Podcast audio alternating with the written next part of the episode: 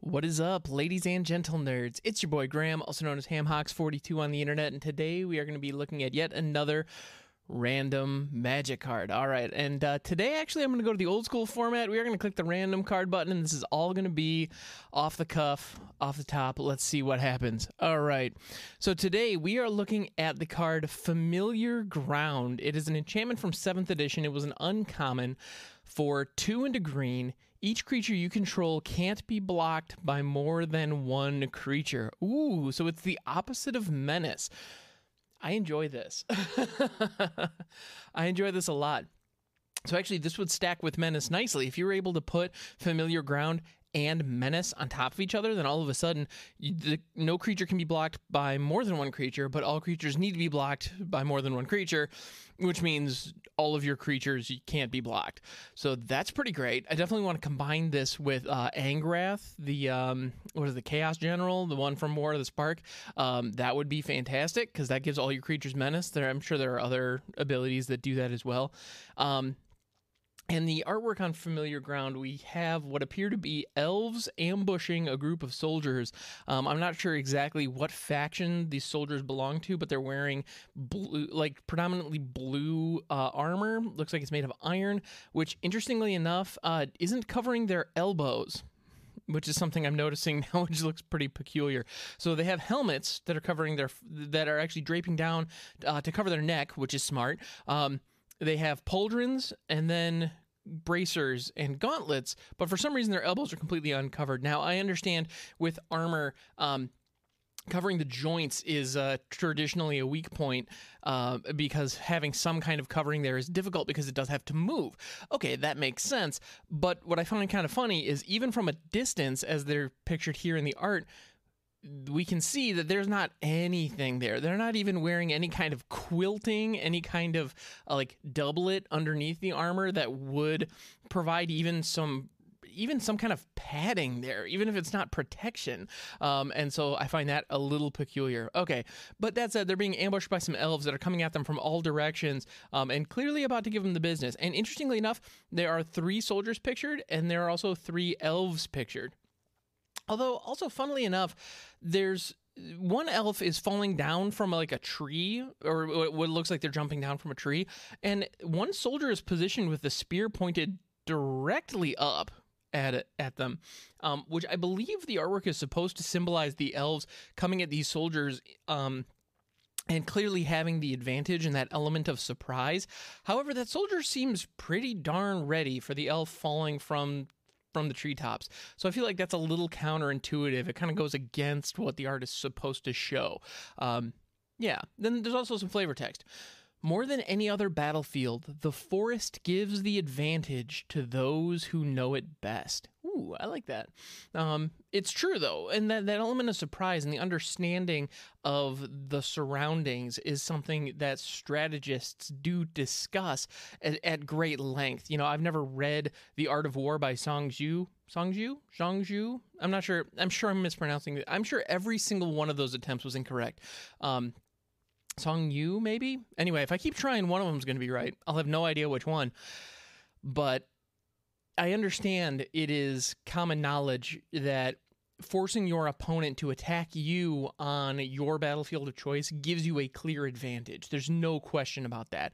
So the the concept here of being able to isolate your opponents and force them into direct one-on-one combat because you know the ground, you know the area, you're able to um, you're able to manipulate the battlefield to your ends because you're familiar with it makes a lot of sense. So I think flavorfully, this card is just top notch.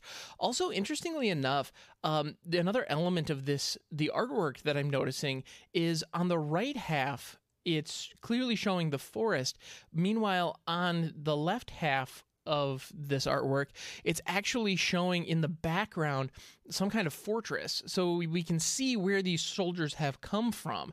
And in fact, they are now entering into the forest, and the elves are here to say, hey, not in our house. And that's an interesting.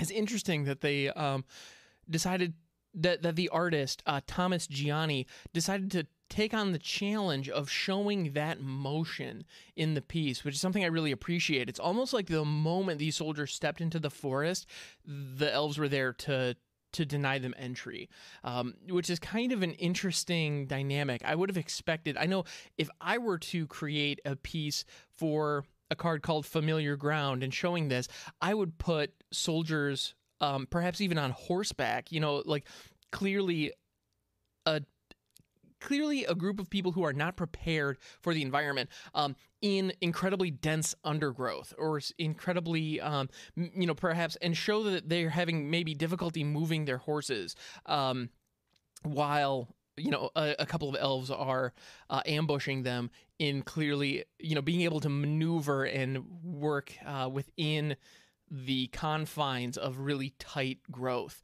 Um, that's the way that I would have envisioned it. This is definitely bringing that vibe uh, while also showing a little bit from the soldier's perspective, which is kind of interesting. Um, almost to the point where it makes you wonder are the elves truly. Um, are we sub- are we here to believe that the elves are truly in their uh, natural environment. Um, the flavor text would certainly suggest that that's what we're supposed to to glean from this. But the fact that there's only a single tree uh, clearly depicted in the artwork um, definitely lends itself to, you know, it almost looks visually like they're on some kind of middle ground, um, which is interesting. Ooh, um, mechanically speaking, there's another card that comes to mind with this, and that is a card that shares a name with a video game I absolutely adore, um, and that is Primal Rage, which is a card that was around. It's another uncommon enchantment from around the same time period that costs one green, uh, one in a green, and it gives all creatures uh, you control trample. So if you give all creatures you control trample and then force them to be blocked by only a single creature, that means that any blockers that your opponents have um, as long as you know they need to be at least comparable size to the attackers. Otherwise those blockers are going to be truly worthless. Um, and that's pretty darn fun because you're just going to trample right over top of them. So familiar ground with any kind of large creature army um, is going to go a long way because it forces your opponent to chump block. And then as long as those creatures have trample they're just they're sunk. I mean, there's nothing they can do.